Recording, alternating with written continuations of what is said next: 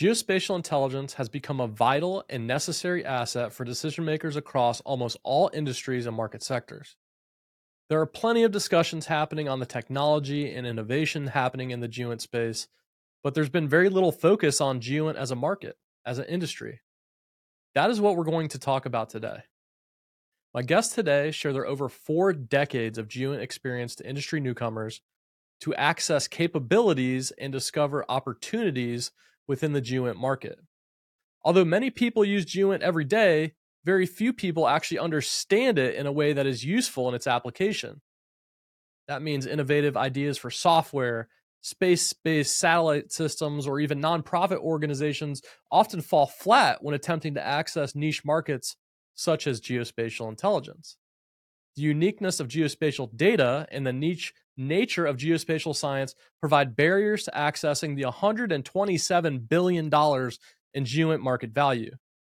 In short, you need a Sherpa, someone to guide you on your path to accessing the market, someone who understands the impact of your innovation or idea with the network, know how, and insight to guide it in reaching its full potential. That is why today I'm talking with the founders of Geo261, Brian Monheiser and Anthony Calamito. They are a one of a kind GEOINT consultant who agreed to share some of their insider knowledge with us today, and maybe one of the only times they'll actually do it for free. My name is Nick. This is the NDS Show. Hit the subscribe button while you're there and enjoy Brian and Anthony from Geo261.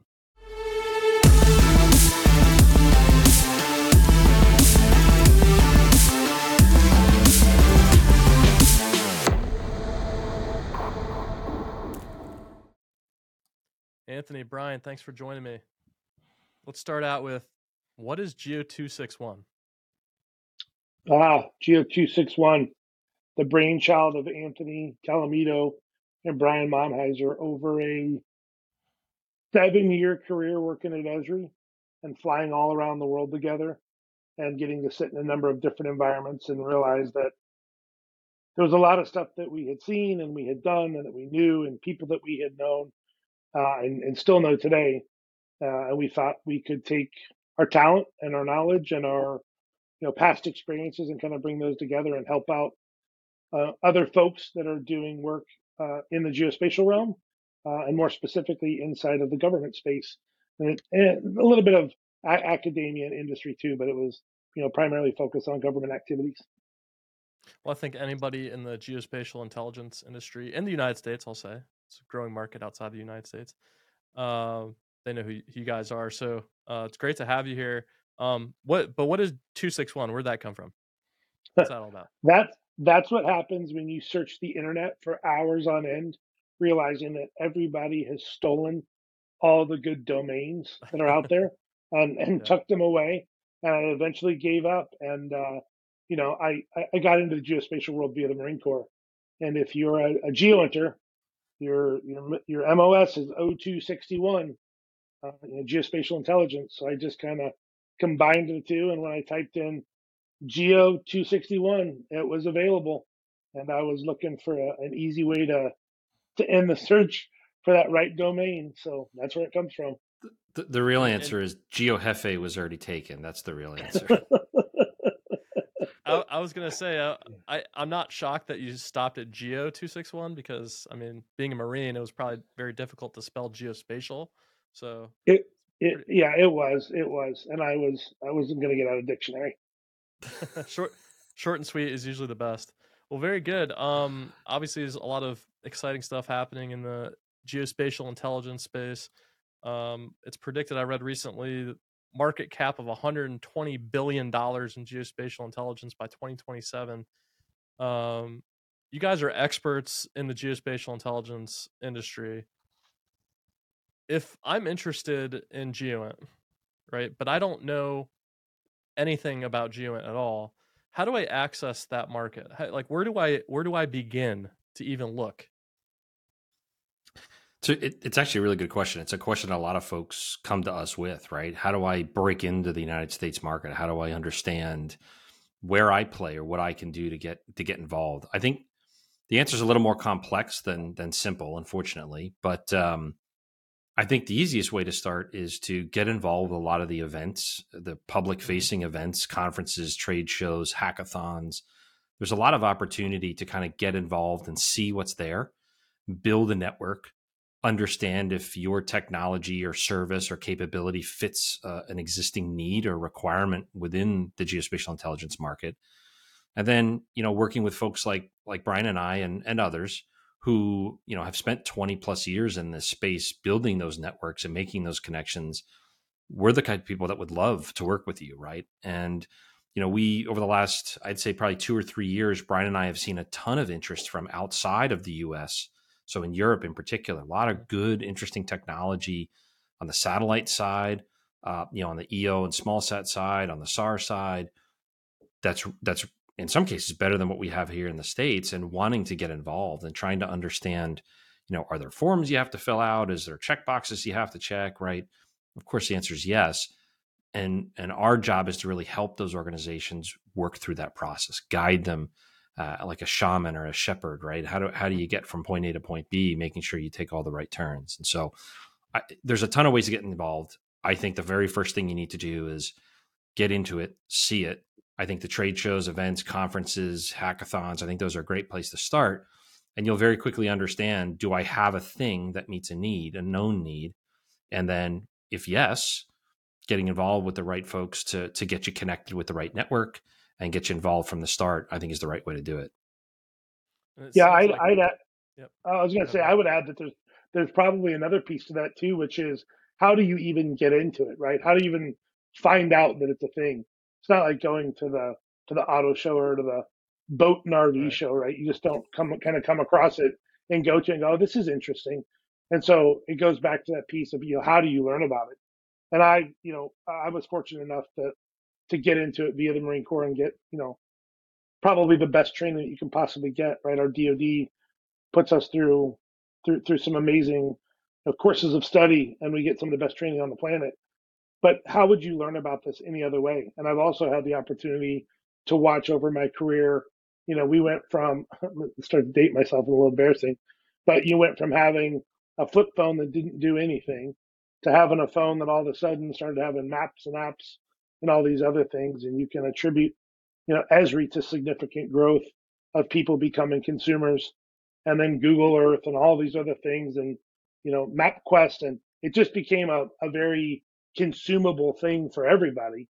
But I still don't think the masses really understand what did people have to do and what did people learn and what were the technologies they used and what were the you know the methodologies in play in order to make that a consumable you know item because early in the marine corps a product was a was a finished hard copy product right? It was a a, a story right? Or or a, a, response to a question that you gave somebody in a in a powerpoint slide or in a printed product or in a uh, you know some sort of custom map graphic.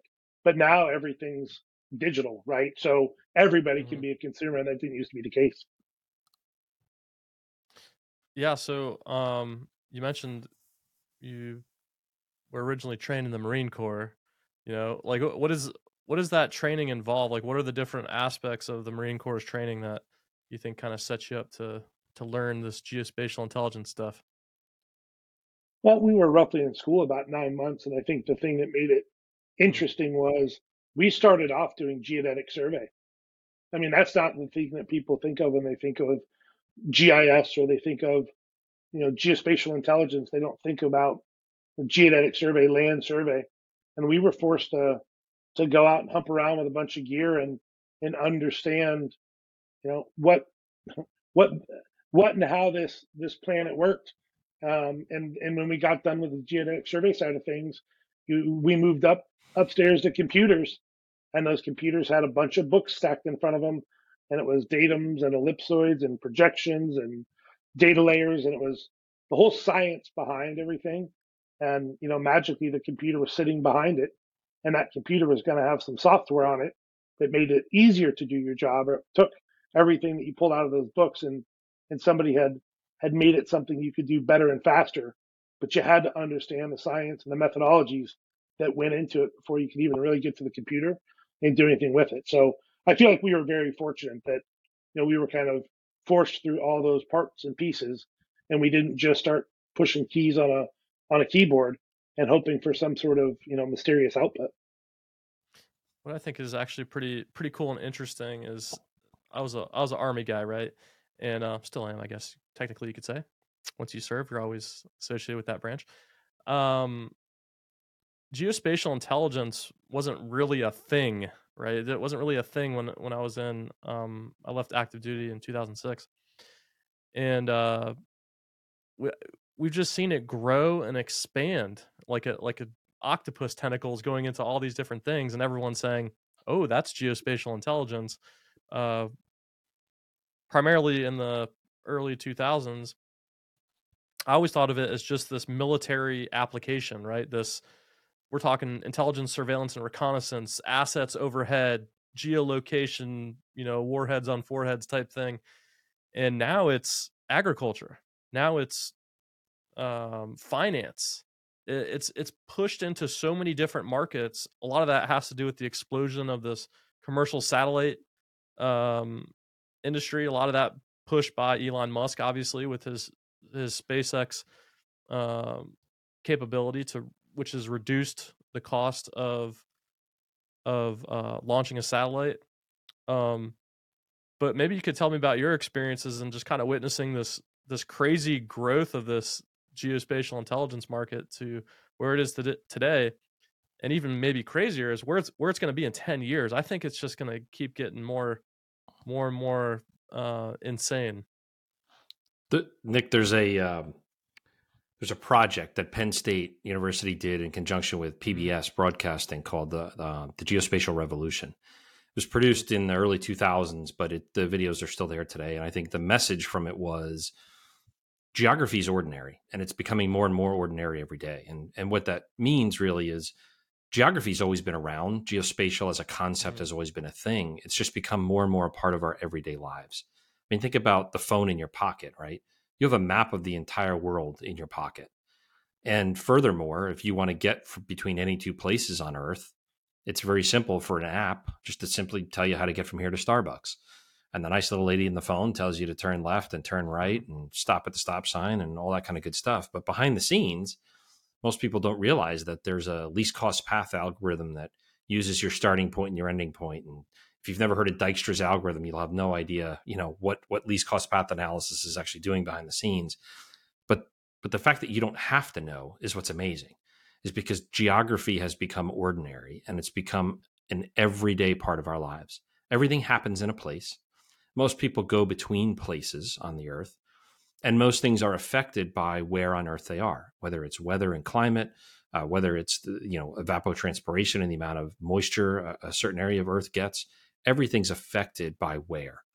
And it's why you see companies like Esri who've made it their motto, the science of where, right? This idea that location really is everything. And so I think to your question, we're seeing the uses of geography become more and more ordinary in agricultural uh, use cases, in manufacturing and mining, and certainly on the military side.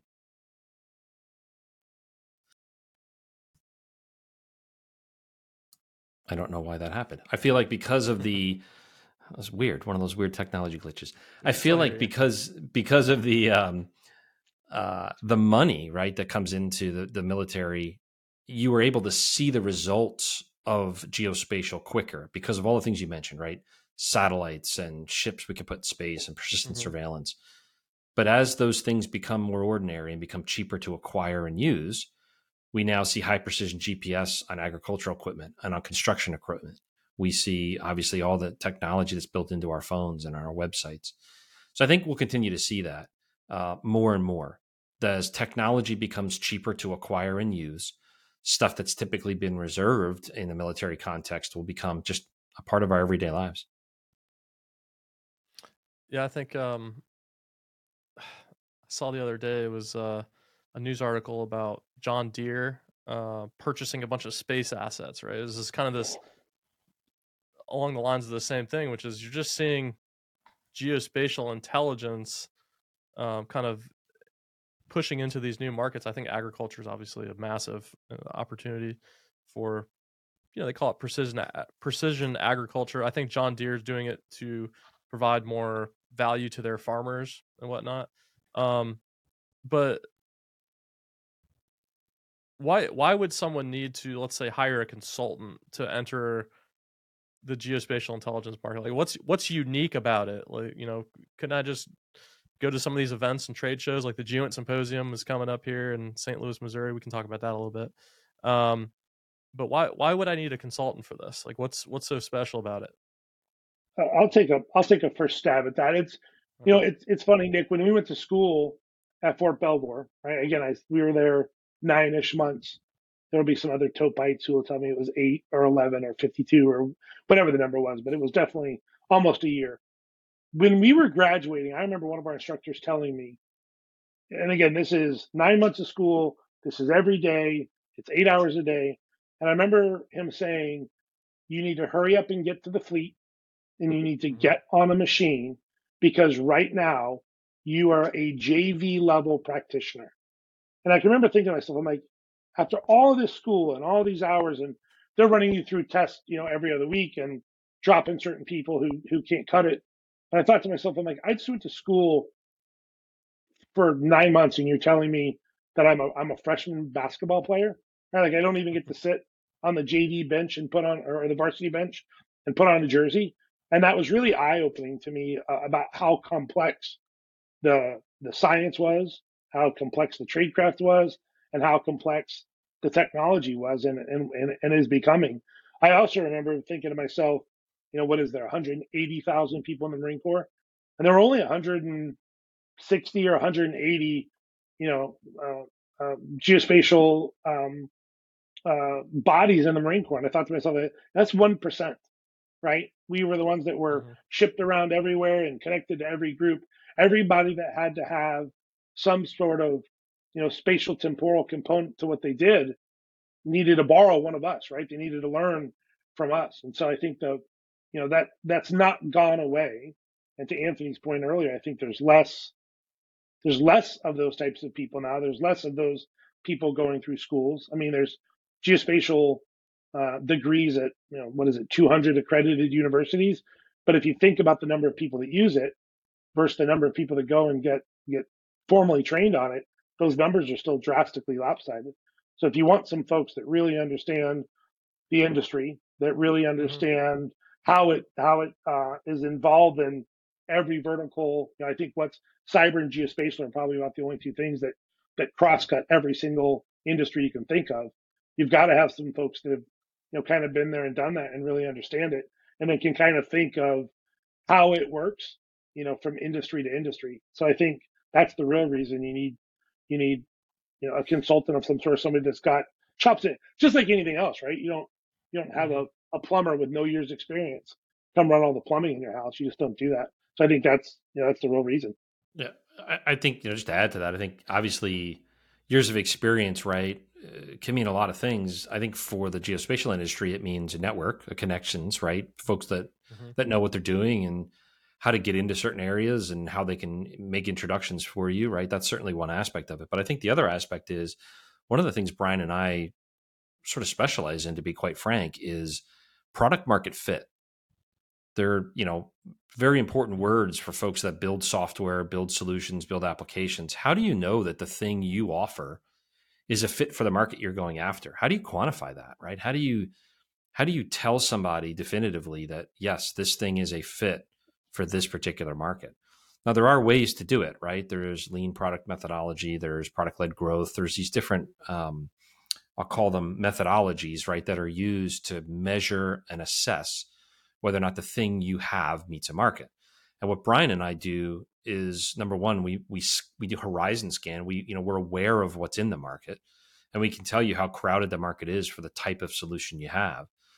But I think more importantly, we're also now apt and, and able to help organizations measure that fit, right? How well is it that you fit for the market you're going after? Maybe, maybe you just need to tweak something, right? Maybe the marketing and messaging is just slightly off. Or hmm. maybe the reality is the the personas that you've typically been going after are the wrong personas, right? Maybe there's a different type of buyer or user, maybe in a completely different industry that would be better suited to your product than the one you're typically trying to shoot for. So I think that's where the expertise comes in, right? Is this understanding of we've sort of been there. We've done that. We have a, a vast network that we can pull upon to then assess whether or not what you're doing meets a need. And if it doesn't, how to change it or tweak it or modify it uh, so that it does. In in your opinions, uh, you know, what would be kind of what are those major trends or major needs in the market right now in the geospatial intelligence market? Like, where are you seeing a lot of people reaching out to you for help and um, or even on the flip side, just your your friends and, and network saying, "Hey, we could use more X, Y, Z." Like, what what is that? What are those gaps that um, need to be filled? Yeah, that's a tough one, uh, Brian. I can start with a few things if you want. Uh, sure, go for it. I, I think Brian alluded to this a few minutes ago. I think what we're seeing is a renaissance of geospatial experts uh, is needed. So right now, there's a ton of people who are geo enabled. Right, they're familiar with the space. They know how to use the software. They they press a button and something comes out the other side. But I think the reality is there's a need right now for experts who understand is the answer that I got the right answer. And so I think a lot of what we're seeing right now is requests for folks who understand geospatial science, who can validate and verify mm-hmm. whether or not what's occurring is correct or right. I think we're seeing that more and more as we start to lean into AI and machine learning to automate some of the things that we as analysts typically did, you know, in, in the younger parts or earlier parts of our careers, because we knew how to validate whether or not answers were correct. So as we start to move into a more automated, you know, uh, time mm-hmm. frame or infrastructure, there's an increase in folks who need to understand is that answer right. So I think that's that's one big thing. I think the other big thing is, you know, as more and more technologies that are remotely sensed become popular. It started with photography and you know electrical optical sensors. It's moved on to SAR. We've got RF now. There's all sorts of things that are being hyperspectral, right? I mm-hmm. could go on and on and on. I think there's now a bunch of questions over what is the most effective and for what reason.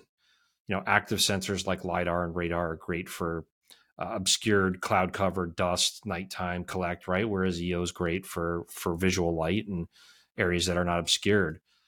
But what about in areas that are denied? Or what about in areas where those technical sensors don't work for one reason or another? How do you start to collect? So i think again it boils down to there's a tremendous amount of expertise that comes from the folks who know the science and i think they're being mm-hmm. increasingly called upon to help sort of sift through uh, all the technologies that are out there and highlight what works best in what scenario. So yeah, you know, like I, I, sorry.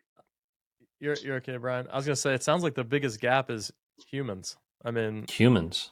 yeah, hum, the, the human knowledge. Now. Yeah. Yeah. Sorry, well, you're you're, you're, you're well, you're covering down on the piece, right? That everybody wants the answer to their question fast.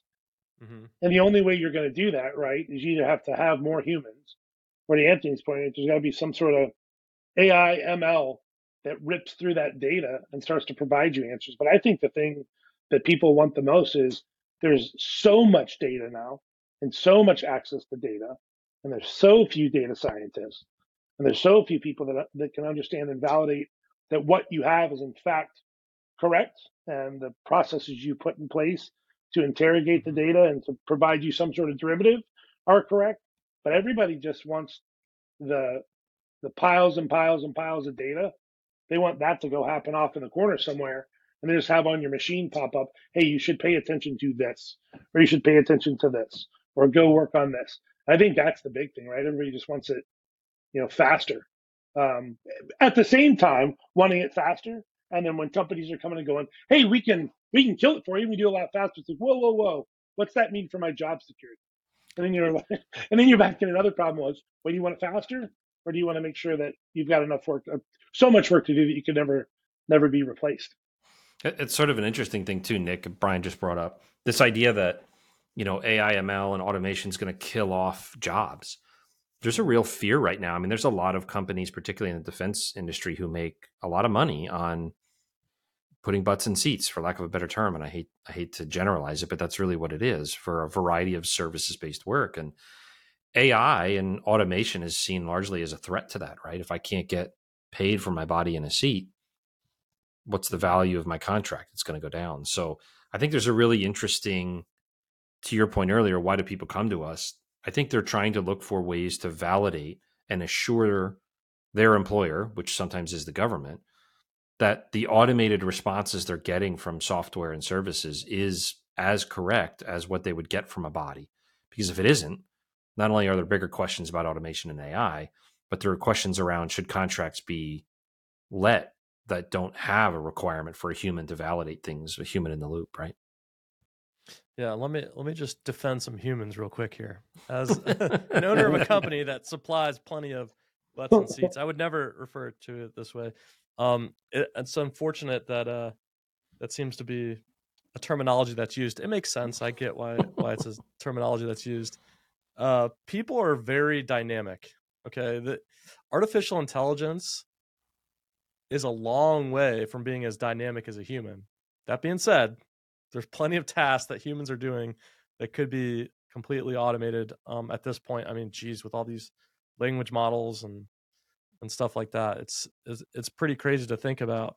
But I I've always, as a person that's owned a couple companies and things like that, I'm always amazed by people. You know, I might hire someone to do like a human resources job, but they'll go and do some marketing stuff, right? Um, they'll help out with uh you know a trade show or they'll do you know help out in ways that you wouldn't expect.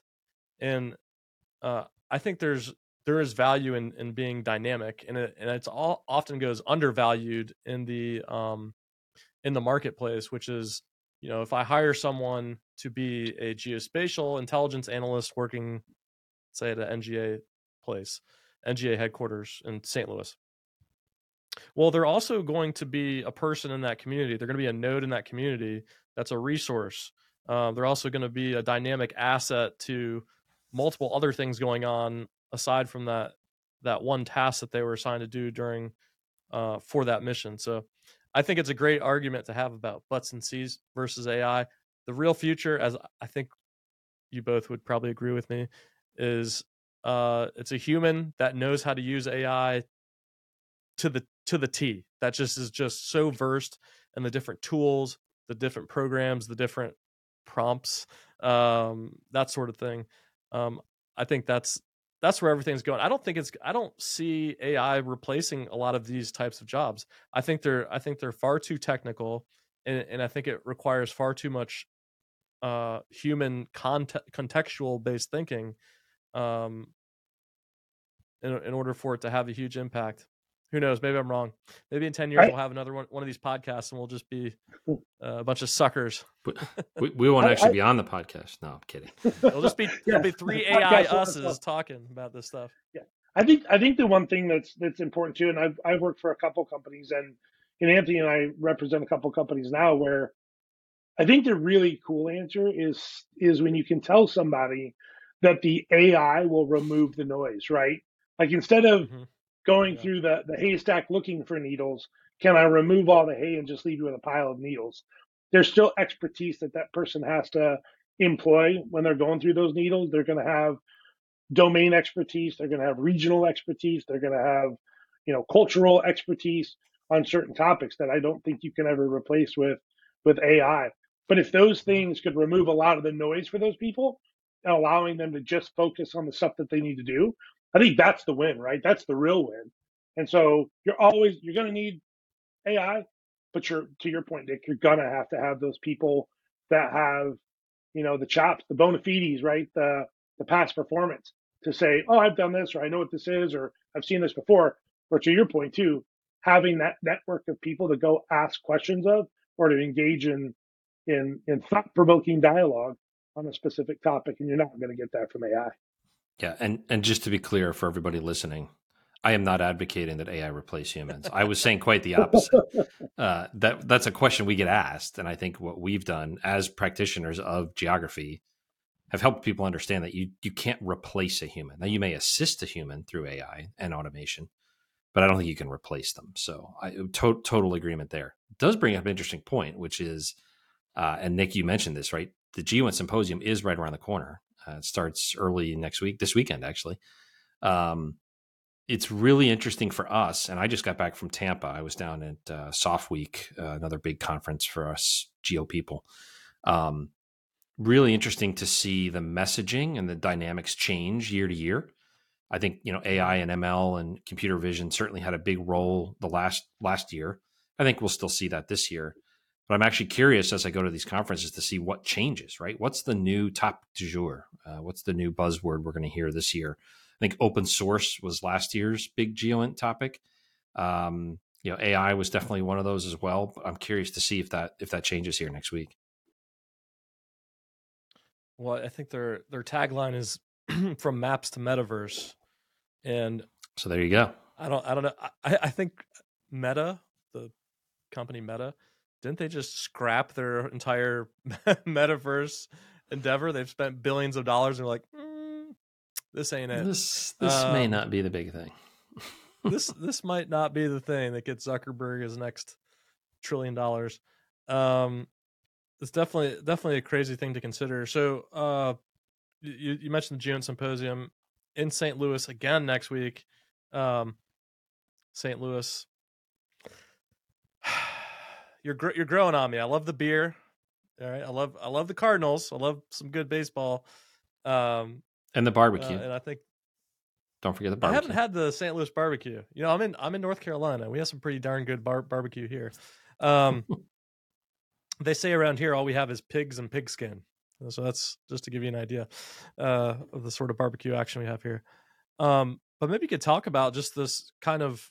I know NGA has been the National Geospatial Intelligence Agency has been in St. Louis for quite a while, but it seems with this this new um, headquarters going in there, maybe maybe Brian, maybe you could talk about um, what what this uh, re-emergence of GeoInt as a market in St. Louis has been like? Like what like what's going on there? Like are all the are all the birds buzzing? Yeah, I I I took a a stab at my first ever blog a couple weeks back and you know inter inter comments about marines and being able to write or write without crayons or eating the crayons or whatever you want to put in there but um you know i was kind of compelled to write that because when i came here in 2002 straight out of the Marine Corps. First job was at NGA, and I could literally go talk to people. You, know, you go to go to a bar and try to talk to a nice young lady. She's like, "Oh, what are you doing?" You're like, "Oh, I'm a geospatial intelligence analyst." She go, "Huh?" And you're like, "Oh yeah, yeah, at the National Geospatial Intelligence Agency." She go, "Huh?" And you're just like, "All right, I give up." Um, and and what people knew it as was the place across from the brewery, right? The mapping place across from the brewery, right? And it, it had obviously gone through you know all of its evolutions. You know, you know most recently, you going from you know, DMA to to NGA, right? But then, um, it, it, in in my mind, it really was a couple events that started to to kind of blow it up in St. Louis. It was, yep, Robert Cardillo uh, and the powers that be committed to uh, a new facility and keeping that thing in in downtown St. Louis. I think it was, you know, capturing Bin Laden, and uh, you know the there was the I don't remember which order they were, but there was a you know a CBS there was a 60 minutes episode that that, that Robert Cardillo did where he talked about you know you know commercial satellite imagery uh, specifically mm-hmm. uh, focused on Planet Labs, uh, and then there was the the CBS um, this morning uh, aired the the tour that um, that that Bob Sharp had given, where they talked about you know the model builders and building out that model uh, of of Bin Laden's compound, right? And I think folks started to go, oh, that's the that's what they do at that mapping place, or that's why that mapping place is important. And of course, you throw a new building and it's worth 1.75 billion dollars.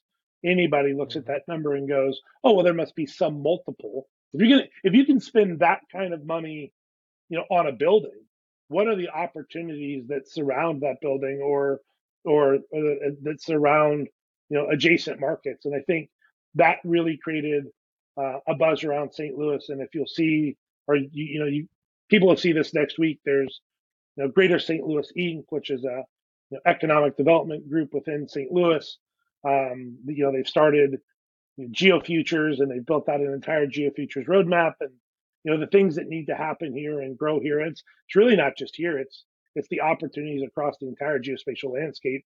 You know, some folks are paying a, probably more attention than anywhere else to that because of the the new NGA facility. So, you know, you mentioned there being 120 billion dollars of a of a geoint market by by 2027.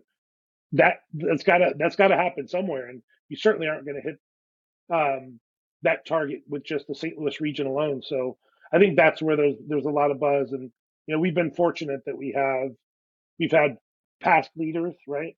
Robert Cardillo's, the Bob Sharps, um, that have that have invested time and energy into the St. Louis community. Um, you have different, um, you know, public or private investment coming into the area as well. Mm-hmm. Um, St. Louis has been pretty successful in the biotech space and then the ag tech space over the last 20 years. Um, and so they see an opportunity to for, for economic development around around geospatial. And as we've been talking about on you know on this episode, it's it's everywhere, right? It's over at the Danforth Plant Science Center and it's at you know Bayer Monsanto and it's you know over at, at Ameren, which is our you know our energy company here in town.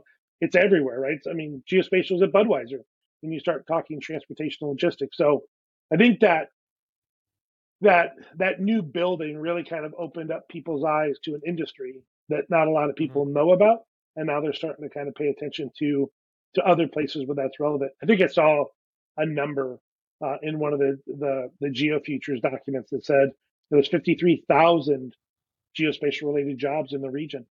Well, we know that there's only so many of those you can put in the DoD and IC space.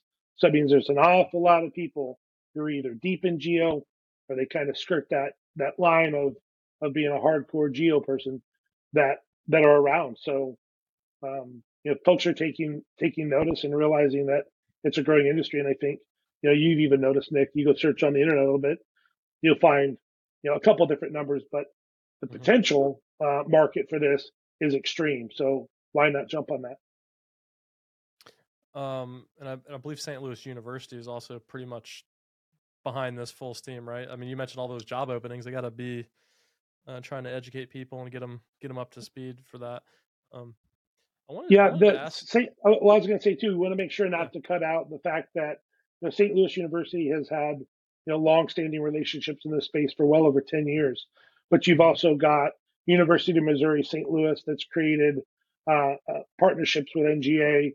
Uh, you've also got University of or um, Southern Illinois University Edwardsville, which actually pumps mm-hmm. out a lot of of geospatial folks. So there's a number of universities in the region. To even include uh, University of Illinois, uh, uh, which is just a few hours away. So there's a number of universities that can that can pump some talent into the region. Uh, I have an important question I want to ask both of you because I think this is something we don't talk about enough in geospatial intelligence. It's the dang money. All right. Not just how can I as an analyst earn more money or do some money, but how does the money flow? Where does it go? Where does it start? Where does it end? Like is it is it all coming from the government? Is it all coming from private industry? Um where where is the money at right? If if you are trying to enter this market and like hmm i, I have some ideas uh, where do i where sh- where should someone be looking if they're looking to maybe invest in something? Um but let's let's talk about money because i feel like it's such a it's such a like we never talk about it. You go to all these i've been to a million geospatial intelligence symposiums. I never once have had seen one session where they say this is how you get paid more money, GeoInt professional. Um, how in, that's critically important. Money is the incentive which drives a lot of these things, drives innovation, drives professional development. You know, uh, let's let's talk about the money. Let's do it. Let's do it here. And this this will be the rubber stamp. The entire GeoInt community right now, you need to listen in because we're about to talk about money. The, the Show important. Me the Money podcast. Is that what this is? Show, is that what this is? Show, show me the money.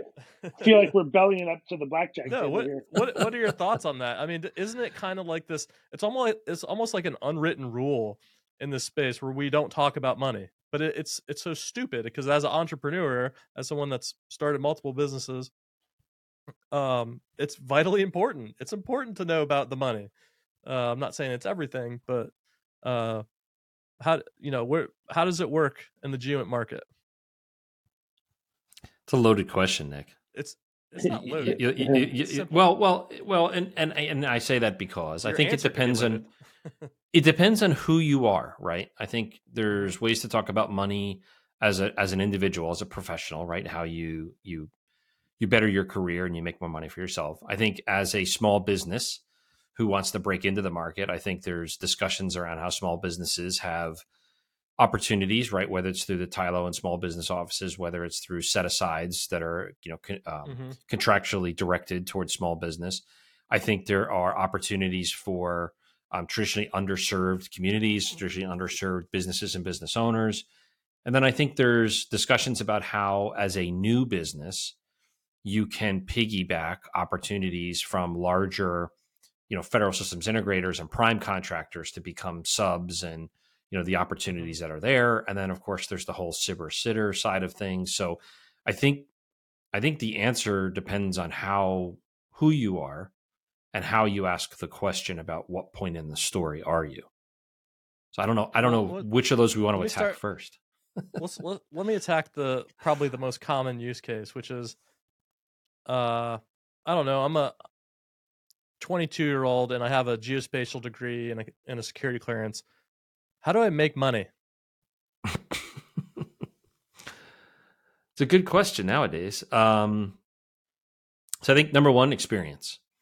I think uh, there are a lot of folks who pass on the opportunity to do hands-on learning, and uh, I so I I was uh, an adjunct at George Mason University for eight years. I still sit on the external board of advisors for NC State University uh, here in North Carolina. Mhm. I think one of the things that we look for the most is folks who've who've done some work, whether that's an unpaid internship, which I know is almost a dirty word nowadays, but whether it's an unpaid internship, whether it's a work internship, a summer work program, I think people who've done it and who have experience tend to, to make more money and tend to garner more opportunities than those that don't. Which is unfortunate because you feel like after you come out of college or whatever with a degree, or you come out of the military after six years or four years or whatever it is, you go, "Hey, I'm I'm ready," right? But the reality is, there's probably somebody who's who's put in more effort and more work than you. And so, one of the ways I've always encouraged students to increase the odds of landing a job is to get some real world opportunity under your belt. Um, and again, whether that's being an intern for a company, whether paid or unpaid, doing a summer work program, or you know, partnering up with a university who's doing work on behalf of the government. Um, there are always opportunities, I think, where you can make yourself stand out. And I encourage folks to do that. I might have a, a slightly unpopular position on this, but I think there's a couple different pieces, right? That's When why you ask where's the where's the money at? I still think we spend more time trying to convince more people that this is valuable to everything they do, right? You can literally go to a restaurant right now and look at everybody's phone and someone's trying to find their missing AirPods, they're trying to track their kid on like 360, they're trying to see what's the the nearest flower shop or car wash or or bar near me. Everybody is using something that is driven by geospatial science and technology. Yet none of those people have any clue where that came from or how that happened or why it's important. And I sometimes feel like we spend a lot of time, you know, there's obviously, we've convinced people or there wouldn't be budgets for entire intelligence agencies or there wouldn't be budgets for Mhm. for pockets of excellence where this happens. But I still feel like we're convincing the masses that this is a really important and valuable thing. However, nobody nobody knows it or agrees. But if we took away the things that they're accustomed to having, they'd go, "Oh, that's why it stopped working." Um, so I think you know the the the market doesn't grow until people get smarter, and those are the people that have access to the purse strings and are making the decisions. And then I'd go completely to the other side, which is a a bit of a passion project of mine, or mm-hmm. or at least something I've been I've been more involved with lately, and it's been because of involvement that I've had with the University of Missouri St. Louis and and getting to witness their bridge program. Go find me a school that has a geography program. Go find me a school that has real STEM. Now there are STEM programs everywhere, and there are geography programs, but you almost don't find any sort of geography anything in any school. Uh, and if you can find an, AP class, it, it's AP human geography, right, which is still wildly valuable. But but the other piece too that that's missing is how do we start getting to the um I don't know how that happened.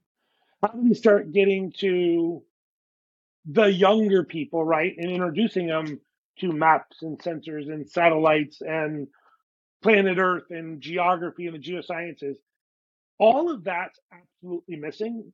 And I think until we start to fix some of that, we're not going to have all of the people and all of the jobs and all of the budget and all of the dollars. I think the other one thing too, and we've all got to stop chasing only the federal dollars, right? I think one of the things that I learned at Esri, and I, I you know, I, I didn't, I didn't talk about this, but I went in the Marine Corps as just a guaranteed intel field.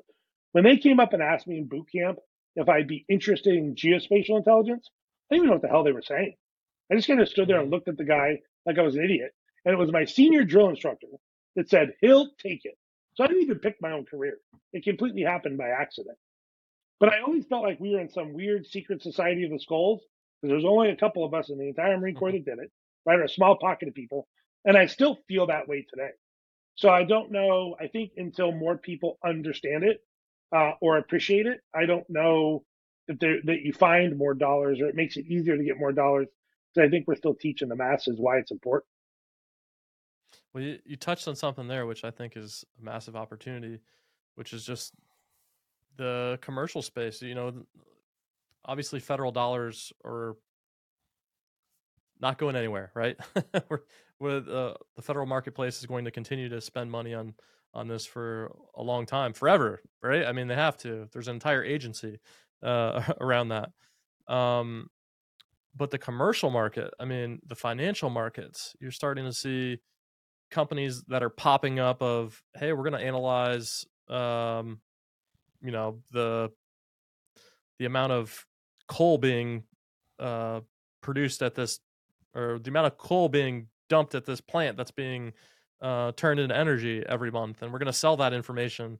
Um, not to mention different uh, places that are looking at like the oil fields and saying how many workers are out of the field? Right? How much how much oil does that correspond to? And, and can i make financial decisions based on that?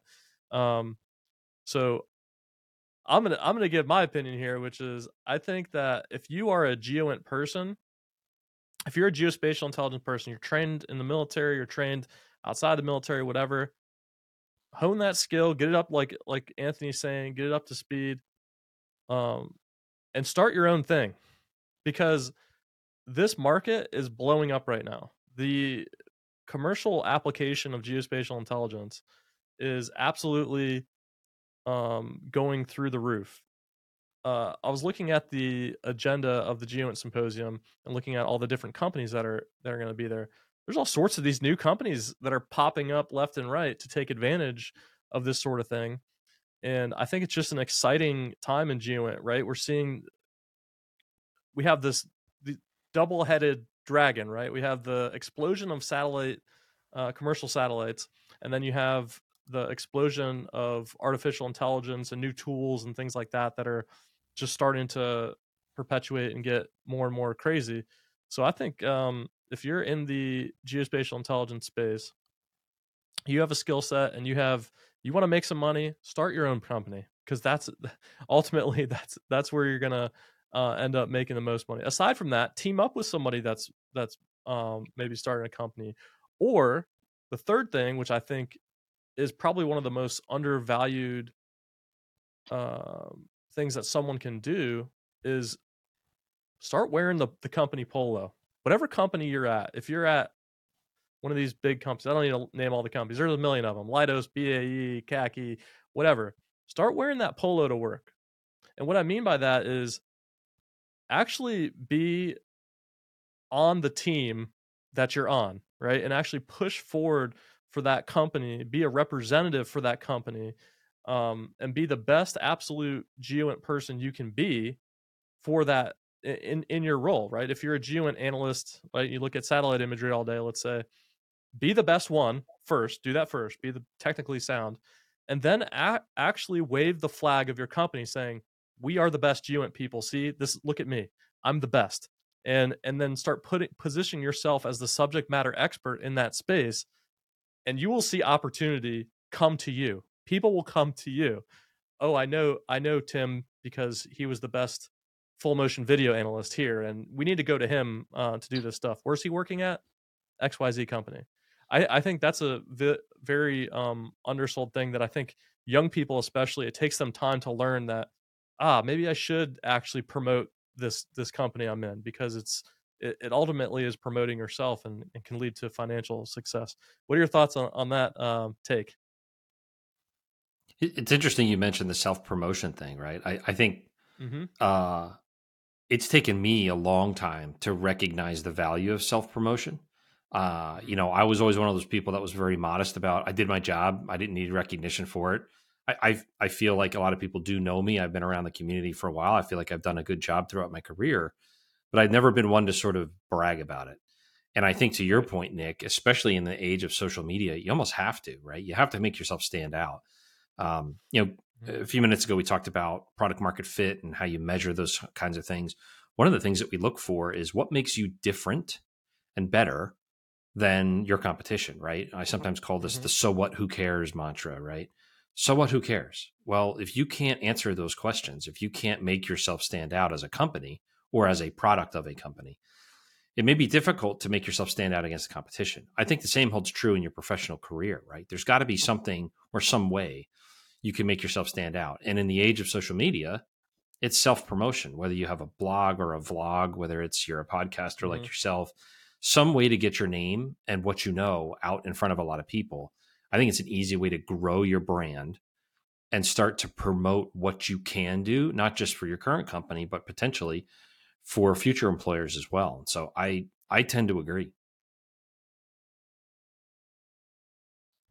Yeah, I'd say that I'd I'd say that audience of people, you know, to, to Anthony's point, any anybody that's ever done that work finds real satisfaction out of providing accurate and timely answers to problems, right? You don't, I mean, mm-hmm. the reason people don't promote themselves because there's an awful lot of joy uh, and satisfaction that you get out of doing that.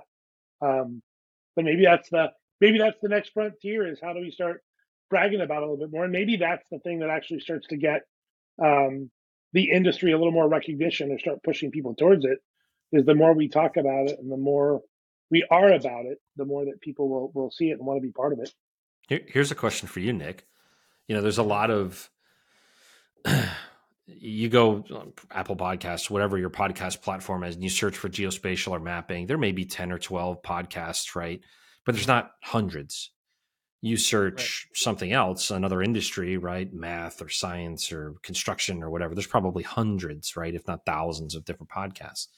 So I think the question becomes is geospatial science still a niche industry in and of its own? Or does it just diffuse itself into all the other industries? Meaning, how often until there's just a geography department of every company, right? Of every industry. There's a there's a there's a geo mm-hmm. team for every company. Vice, there being geography companies where the company specializes in geography. I think that's an interesting question that I don't have an answer to.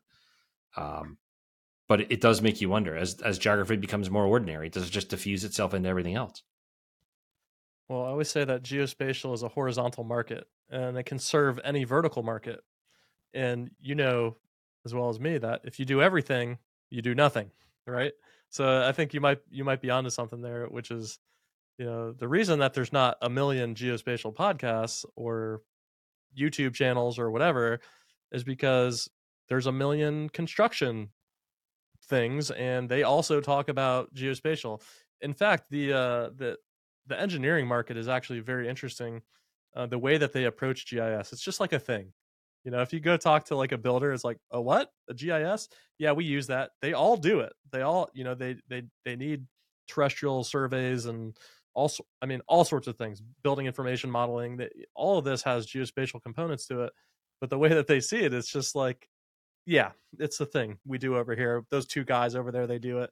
Um, and I think that's kind of the way it's that is in almost any major market segment. Um, but that's that's okay, you know. It's it's fine. Uh, when it comes to self promotion, yeah, everybody should be on these social media apps. They're free. Um, if you want to earn more money, then people need to know who you are. Uh, I see, I go on LinkedIn quite often, and I'll always see people like promoting stuff, and I'll be like, hmm, I wish they were doing. I wish this was somebody at my company doing this, right? I wish, I wish they were doing this for me. Um, so there's definitely something to that.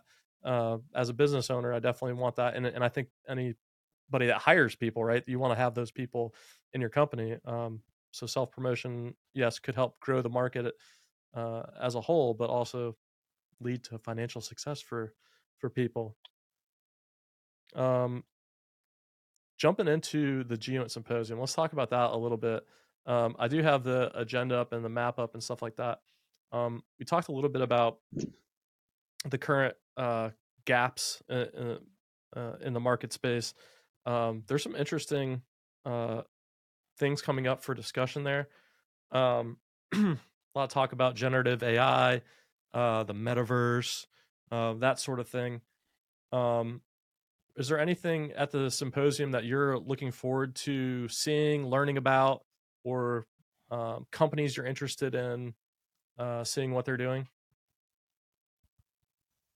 For for me, I'm actually really interested to see what the workforce development plan is for St. Louis. Right, there's a ton of opportunity as we talked about with NGA coming and and some of the other support organizations and, and industries that'll sort of revolve around that. But what about the workforce development in St. Louis, right? What is the what is the push going to be to get people smart, but then keep them in St. Louis as opposed to having them go somewhere else? And so I'm actually really keen to see some of the initiatives that, um, again, Brian mentioned UMSL, uh, University of Missouri St. Louis. They've done a lot over the last couple of years to try and build up workforce development in the region and keep it in the region. There are other institutions and organizations like the Taylor Geospatial Institute and others who are trying to develop new methodologies to keep people in St. Louis once they've been trained in St. Louis. And I'm actually really curious to see what what some of those organizations will be sort of bringing in terms of messaging and capability at the show. I think that's going to be the number one requirement for all of these things to be successful is to have the people to staff it, mm-hmm. support mm-hmm. it, and run it, and, and keep it up and running. I think I'll I'll add to that piece too because that is um, really interesting to me. I also want to see what individual companies are doing to engage um, at the lowest levels of education, right? Like, and I don't mean low in terms of good versus bad. I mean, how early are we starting and engaging with people so that they know this is a an industry or a career path that they can chase?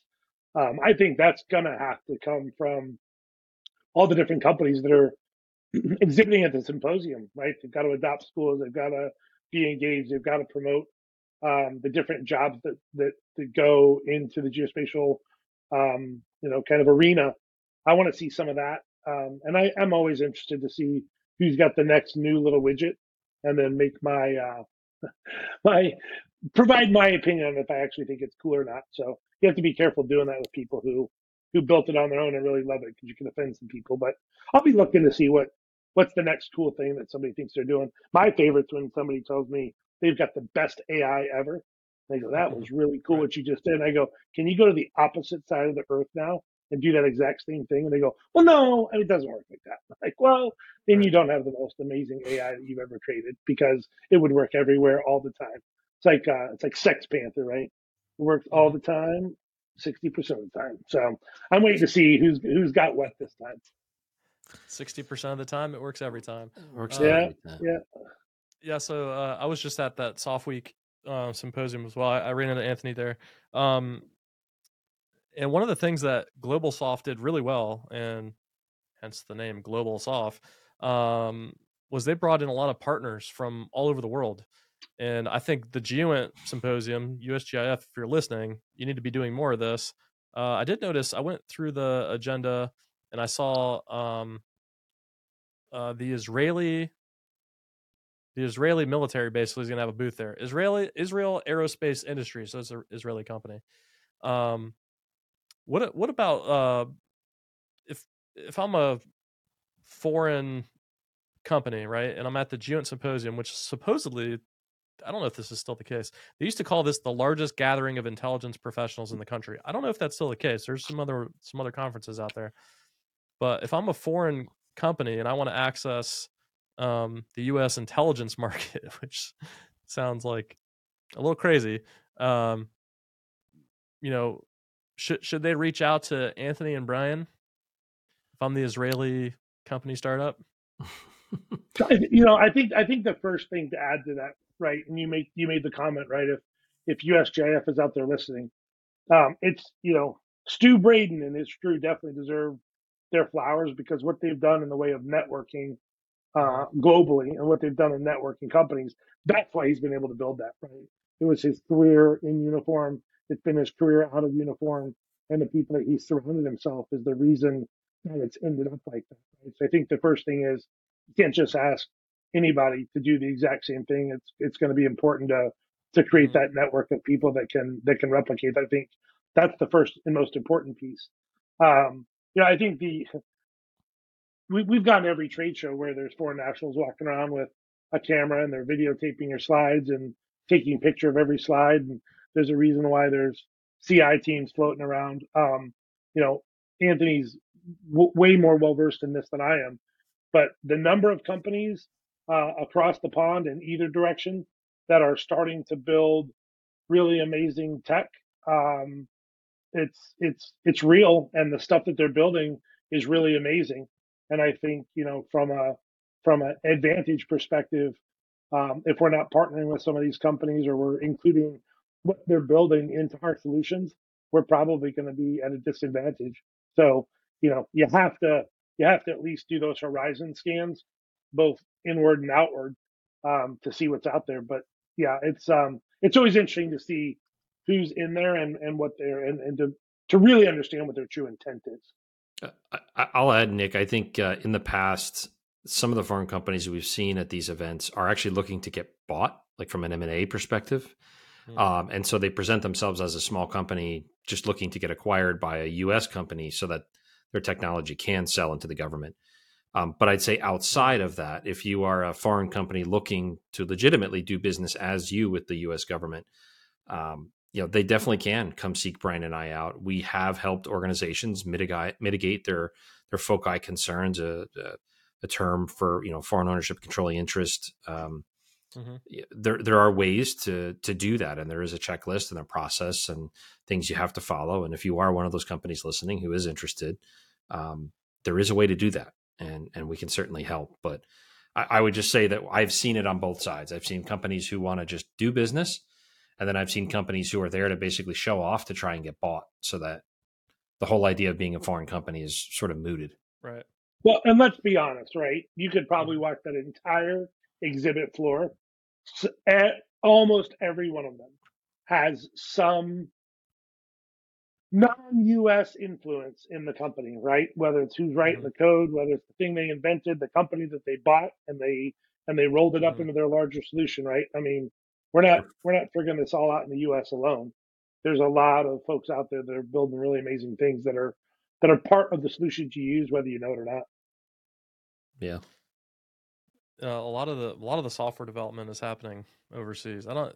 I think it's just maybe due to the cost of software developers in the United States. We do our own software development here. We just have U.S. developers. They are pricey, but you know it, it is you know that helps mitigate our concerns about um, uh, foreign uh, development and things like that. Um, but as far as the global participation in, in the geospatial intelligence space, what's neat is uh, at the end of the day, as an intelligence professional, we want the answers, right? We want the answers. We don't necessarily care about where the data came from. If the data is good, we always want good data.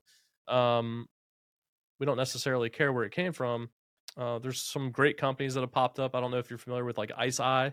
They have some awesome synthetic aperture radar um, imagery. Um, there's there's a million of them that are that are popping up left and right. Um, are there any interesting companies in, in, your minds that are popping up around the world? Uh, foreign ones in particular, or or foreign and domestic? Any, anywhere, anywhere really. But I just I think the foreign the the the space outside the United States seems to be um, growing pretty pretty rapidly. So I'm I'm just seeing a lot of companies pop up in Europe and Australia, wherever. Yeah, there, there's there's one company in particular I've been pretty uh, impressed by. It's a company called Satim. Um, and they mm-hmm. do they use SAR, but they do identification and target recognition of objects in SAR. Now, beyond just saying it's a ship, hmm. their their machine learning is actually tagged and trained in such a way that it can identify what class of ship, um, and in some cases can get even even more descriptive, right? The exact ship based on unique features of that ship. And so, I think when you're talking about, you know, we've come a long way feature extraction and imagery. I think feature extraction in SAR is is is sort of at its it's it's getting close to its peak, right? There's a lot of good mm-hmm. technology mm-hmm. now that can do that.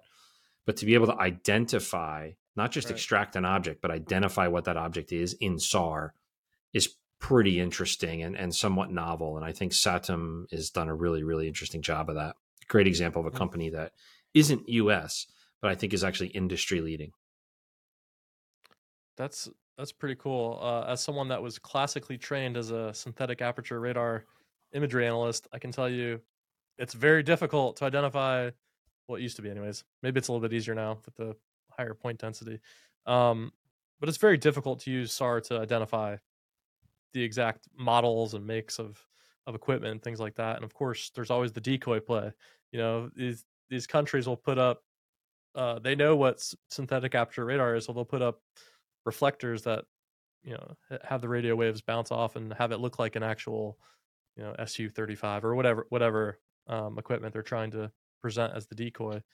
Um, so anyways cool stuff. Brian how about you man? Any any cool companies or i even ideas? Any good ideas that are floating around the the geoint market recently? Well the really cool one I, that, that anthony and i both got to witness for the first time about a week and a half ago was a company called deja vu ai uh, mm-hmm. and they're doing some pretty cool, you know, kind of pattern recognition with with imagery, and they don't need a whole lot of of an actual image to to tie it to uh, the larger source, and so they're pretty cool too. I think they're going to have a booth, so I look forward to seeing that some more too. We've we've we've gotten a little peek into what they can do, but it's it's pretty awesome.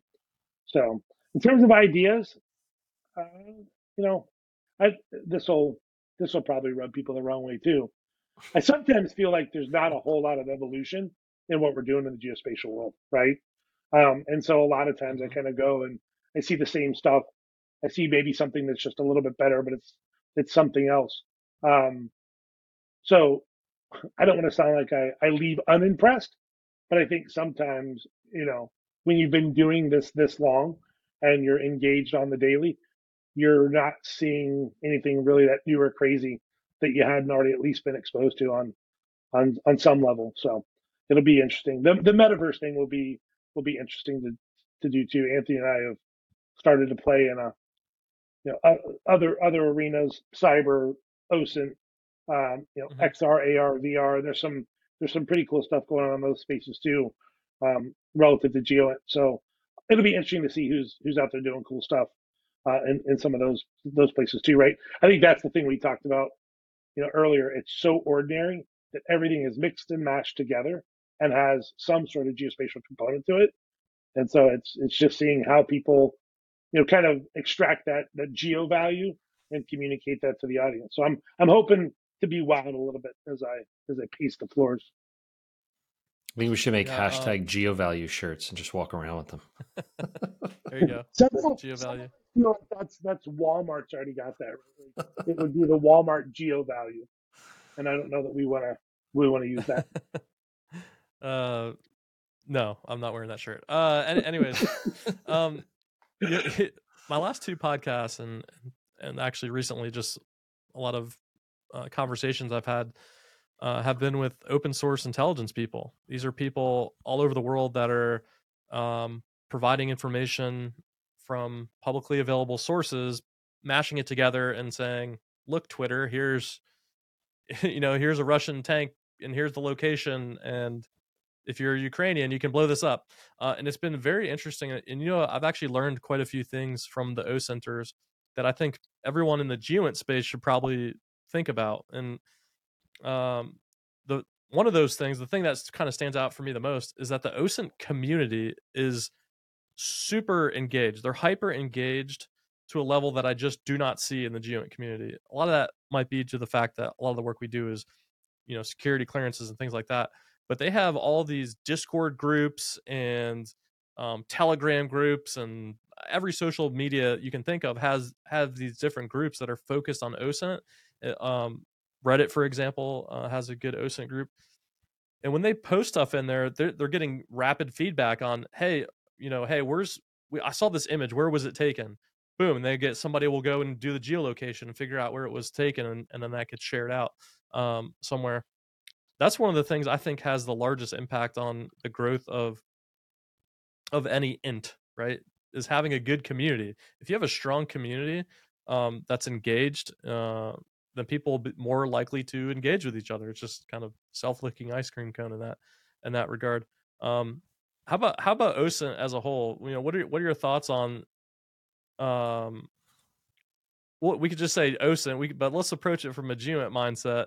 You know, um, what what can the GEOINT community learn from OSINTers, or uh, what do we need to be paying attention to um, in the OSINT space right now? Because you can do both at the same time, right? You can be a geo and OSINT person because OSINT is not OSINT is uh, you know you're analyzing publicly available information.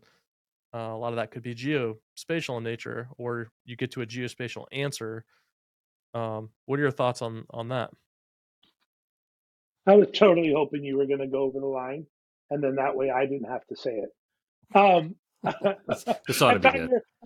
Which which line? So close. I thought you were going to say that Geo. It's just way harder than OSINT, and anybody can do OSINT, right? Um, so, um, after after what I've what I've seen, I I can say that there are some tools that make it easy on the OSINT side, but the more complex investigations, I don't think anybody could just do. Like if you sure, sure. if you go on Bellingcat's website, I, I think it'd be very I don't think anybody could just do that type of work. I think I was referring more to the collection of data yeah, or the okay, or the okay. accessibility to it. Right? You don't need to go to nine months of school to understand how to open your eyes, right, and see something, or or see that somebody else saw something, and then be able to understand what they saw, um, and then use that uh, to, to build some sort of you know greater large fused fused intelligence product. But I think the reality too is the barrier to entry in that in that int it probably isn't as hard. Again, I don't want to I don't want to discredit what happens after that, what you do with the data, the tools and, and techniques that are used to to be the very best. So I don't want to I, don't want to discount it, but um, to me it seems like it's it's an easier thing to get into than the geospatial world. So I don't I, I don't know if it's it's fair to kind of put the two together and say there's something they did that we're not doing um, because I, I, I argue that truly understanding uh, geospatial from soup to nuts is is more complex. Yeah, I mean, look, here's the great thing about OSINT: it works in both worlds, right? For the traditional intelligence person, OSINT becomes another source to corroborate what you're collecting through your other means, right? And so, I think it's a tremendous asset in that regard. But for the non sort of intelligence professional who's using OSINT as its only source, look, let's face it, we're sharing more information about ourselves than we ever have before, whether it's on social media, whether it's every credit card payment and transaction we make, whether it's, you know, the way we communicate, right? There's so much data out there. And the, there are really smart people who can who can pull the breadcrumbs, pull the threads, and pull together some really interesting stories from that. I have a, a good buddy, Paul Franz, who's uh, spent a lot of time with CSIS, and he spent a, a, a, tremendous amount of time pulling together really really interesting stories about everything from you know the locations of, of russian missile launchers to you know cross border policy stuff to i mean just all sorts of international affairs using nothing but open sources. And when the intelligence community started to look and say wow how are these guys doing what they're doing? Because a lot of what they see is either before we see it or in just different ways in which we've traditionally been able to see it because we don't have the sources they have. I, I, it's truly impressive. So to your point, I think open source is here to stay. I think it's an amazing asset that we can corroborate what we know and collect on the more traditional intelligence side. And in lack of nothing else, where we don't have traditional intelligence, I think it becomes the most important form of data we have to start making assessments uh, and reporting what we think we know. So yeah, I just see nothing but growth in the open source space. And look, let's face it, it also solves one other challenge that we've traditionally had on the closed network, you know, in a secure environment side of the house. we can't communicate, we can't share, we can't talk, we can't work with our international partners very well. It's just it's not conducive to corroboration. And I think that's where OSINT really helps is it's data we can share immediately. We can talk to our friends and allies about without fear of, of sharing or oversharing. And it becomes something that everybody can see, feel, and touch uh, in a real way. Yeah, and accepting as an authoritative source, right? That's still the really hard one. Is it authoritative or is it not? I'd argue that I know more about my neighborhood than anybody else does, right? So if somebody with other sources from far away thinks they've got a, a better handle, they don't. But I, we're getting closer, right? People are starting to accept that as an authoritative source and and accurate, right, and timely. And so that's a big deal. Well, very very cool, good stuff. I could probably talk to you guys all day, but I know everyone's got a got lives to live and all that good stuff. So uh, appreciate you hopping on. How do people get in contact with you? We'll start there. E- easiest way, easiest way is through the website, right? W, um, www.geo261.com. Uh, we're always okay. floating around at some of these trade shows. Uh, we have a Twitter handle as well, uh, and our LinkedIn page. They're all good ways to get a hold of us. Awesome. Well, I will place all of your links in the description. If you're on uh, one of the audio podcast app, just go through the description. You'll see the links there um, on YouTube as well. And uh, appreciate you guys hopping on. Great talking to you. Um, thanks for listening. This is the NDS show. I'm Nick. Everyone have a great day.